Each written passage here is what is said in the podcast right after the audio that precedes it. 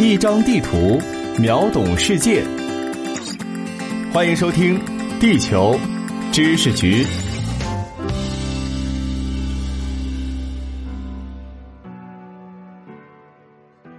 欢迎来到地球知识局，我是零零六号地球观察员俊达。自二零一四年乌克兰危机后，这个国家就成了国际新闻的常客，但这些新闻对乌克兰而言都不太友好。近来，乌克兰东部地区形势越发紧张，亲俄民兵武装与乌政府军冲突不断。乌克兰国家通讯社多次表示，俄罗斯已经在俄乌边境部署了十万大军，密谋进攻乌克兰。对此，俄方虽然予以否认。但普京多次扬言，绝对不能接受乌克兰加入北约，称这是俄罗斯的红线。尽管两国开战的可能性微乎其微，但曾是世界第三大核武器持有国的乌克兰，是怎么沦落到如今这般田地的？由于历史原因，大概以第聂伯河为界，乌克兰东西部在语言、文化、宗教等方面都有较大差异，这给乌克兰今日的分裂埋下了隐患。乌克兰东部地区盛产煤炭，从沙俄到苏联时期一直是非常重要的工业基地。哪怕在苏联解体后，乌东地区仍然是白俄罗斯和俄罗斯工业配套链条上的重要一环。较高的工业化、城市化水平，让乌东较乌西地区富裕。由于受俄罗斯影响很深，这里的人普遍信仰东正教，讲俄语。与以重工业起家的东部地区相比，乌克兰西部。主要以农牧业为主，生活水平相对较低。在历史上，乌克兰西部长期被波兰、立陶宛联邦统治，有着深厚的天主教文化背景，讲乌克兰语和波兰语的人明显更多。在政治倾向上，更是亲欧反俄。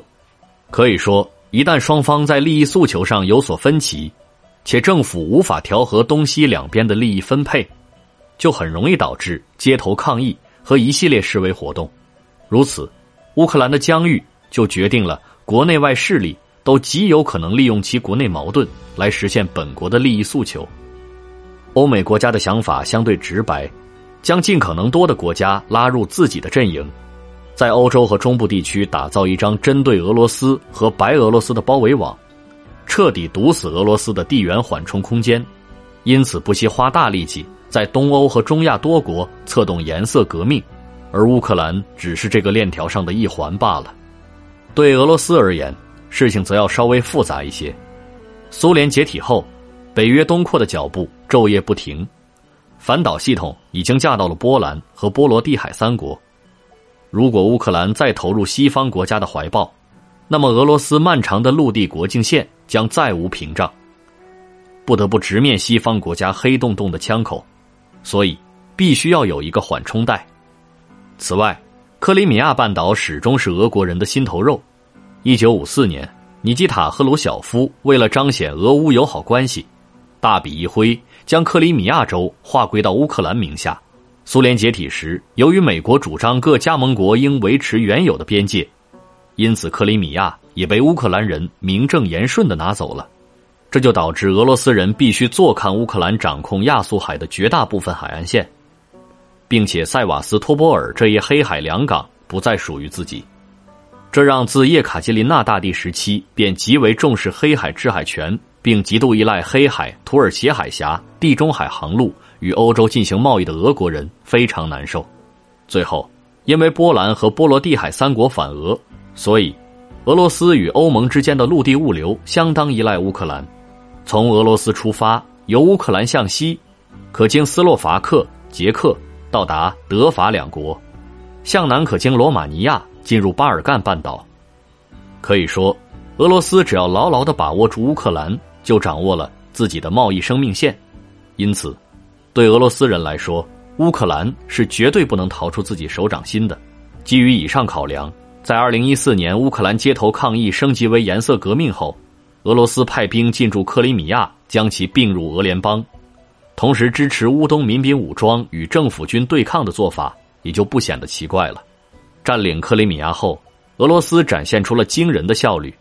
仅用了四年时间，就在连接亚速海和黑海的克赤海峡上修建了一座长达十九公里的公路、铁路两用桥，基本控制了海峡的通行权。二零一八年十一月二十五日，乌克兰海军的三艘军舰在试图通过克赤海峡，以回到自己位于马里乌波尔的母港时，因没有遵守俄方规定而遭到了警告。随后，俄海岸警卫队展开炮击，并俘虏了三艘船只和船上的二十四名水手。虽然这事儿最后以俄方释放全部人员、送还舰只告终，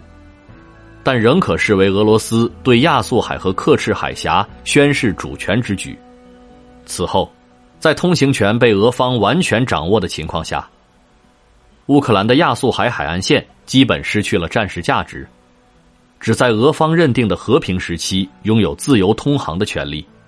而在拥有大量黑海海岸线的克里米亚被割走。另一个拥有漫长黑海海岸线的敖德萨州也有亲俄势力的情况下，乌克兰曾经漫长的出海口现在只剩下尼古拉耶夫和赫尔松两个州还算可靠了。雪上加霜的是，位于乌克兰西南部的邻国摩尔多瓦，同样有一个谋求加入俄罗斯的地区——德涅斯特河沿岸摩尔达维亚共和国，就是中国互联网上说的德佐。这个地方长期有超过一千名俄军驻扎，可以说，除去战乱不休的东部，乌克兰南方的安全同样难以得到保证。不过这还没完，乌克兰曾经最忠实的盟友、重要的北方邻国白俄罗斯，也在欧美的一套骚操作下，不得不和自己割袍断义了。乌克兰危机爆发后，乌克兰和白俄罗斯始终保持着不错的关系，白俄罗斯总统。卢卡申科坚持认为克里米亚属于乌克兰，不承认俄罗斯对其的非法占领。这是因为卢卡申科自己就是乌克兰族。另一方面，克里米亚事件后，他担心白俄会被俄罗斯以俄白一体化的名义实质性吞并，因此一改往日亲俄的态度，选择与乌克兰、波兰、波罗的海三国、欧盟以及美国改善关系。并在外交方面取得了一些成效。如果事情这么发展下去，那乌克兰的北面至少还是安全的。但在二零二零年的白俄罗斯总统大选中，欧洲多国宣布不承认卢卡申科胜选，还公然为白俄罗斯国内的反对者提供支持，企图将反对示威升格为颜色革命，一举推翻卢卡申科。这种情况迫使卢卡申科不得不再次向普京求援。俄罗斯介入后。白俄国内的骚乱很快平息，终于意识到谁才是老大哥的卢卡申科迅速转变外交方针，重新投到了俄罗斯的怀抱中，从而导致白乌关系遇冷。十二月一日，卢卡申科通过官方渠道发声，承认克里米亚为俄罗斯领土，并计划在不久之后出访克里米亚，这无疑是乌克兰方面绝对不能接受的。时至今日，乌克兰已经陷入了北、东南三面包围网。只剩下与欧盟接壤的西面国土稍稍安稳些，但欧洲人和美国人的保证真的那么可靠吗？与其说乌克兰想要积极拥抱西方国家，倒不如乌克兰现在只剩这一条路可走了。二零一四年以来，乌克兰政府一直在谋求两件事：一是加入欧盟，从而享受欧盟对落后国家的高额补贴；二是加入北约，通过集体防卫原则，确保俄罗斯不敢进攻自己的国土。但在欧洲人眼里，乌克兰已经是一朵榨不出更多油水的明日黄花。一方面，相较于来自中东和北非的穆斯林移民，欧洲各国更愿意接受文化差异不大、相对知根知底的斯拉夫人，因此大力引进乌克兰的青年劳动力；另一方面，又不愿冒着得罪俄罗斯的风险，接纳乌克兰加入欧盟和北约，所以嘴上支持乌方立场。但却没有任何实质性行动。最近，德国新任外交部长安娜莱纳贝尔伯克与北约秘书长斯托尔滕贝格的发言，就表明了欧洲的立场：支持乌克兰加入欧盟，但前提是乌克兰必须收复顿巴斯和克里米亚地区，而北约将继续支持乌克兰。但乌克兰加入北约的想法不切实际，且集体防卫原则不适用于乌克兰。那么，乌克兰有实力？从俄国人手里拿回克里米亚和顿巴斯吗？不用说，相信大家心里都有数。另一边，美国对乌克兰的态度就更值得玩味了。九月二日，乌克兰总统泽连斯基访美，在向华府寻求更多援助的同时，也多少带点试探的意图。美国刚放弃了自己在阿富汗扶植了近二十年的盟友，又宣布不再制裁俄罗斯向欧洲输送天然气而修建的北溪二号管道，而这条管道将让乌克兰损失大笔天然气通行费。这次国事访问中，泽连斯基收获了两份礼物，一份是美国总统拜登承诺将在去年三亿美元军事援助的基础上，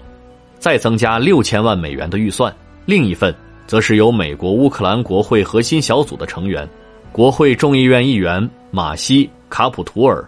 赠送的书籍《轻度颅脑损伤》。尽管完全不看好乌克兰的价值，可欧盟和美国对其渗透一点都不少。自上一任总统波罗申科时期起，乌克兰先后成立了国家反腐败局、国家预防腐败局、国家反腐败专门检察院、国家最高反腐法院四个反腐败机构。这些机构完全被美国和欧盟掌控，成了他们干涉乌克兰内政的工具。比如，最高反腐败法院院长干脆就由英国人出任。最离谱的是，乌克兰国家反腐败局被美国民主党操控。二零一六年美国大选期间，还指控特朗普的竞选主任收了乌克兰政党的黑钱。而在美国共产党控制下的乌克兰国家预防腐败局，则在二零二零年美国大选期间。指控拜登父子拿了乌克兰天然气公司的贿赂，美国两党之间的政治斗争在乌克兰国土上以反腐名义进行。问题是，乌克兰政府又两边都得罪不起，只能按照美国人的要求进行调查。可以说，如今的乌克兰政府陷入了一个逃不出去的怪圈。开打，凭自身实力是没法和俄罗斯刚正面的；讲和，不仅乌克兰民族主义者不答应。希望继续在俄罗斯边境挑事的欧美国家也不会答应，只能这么僵持着，而不断的冲突就相当于在给乌克兰持续放血，国力只会越来越衰弱。从今天的乌克兰身上，似乎能得到一个问题的答案：问，有什么是比政府卖国更可怕的事情？答，国家卖不上价钱。好了，本节目由喜马拉雅。独家授权播出，地球知识局全权制作，我们下期再见。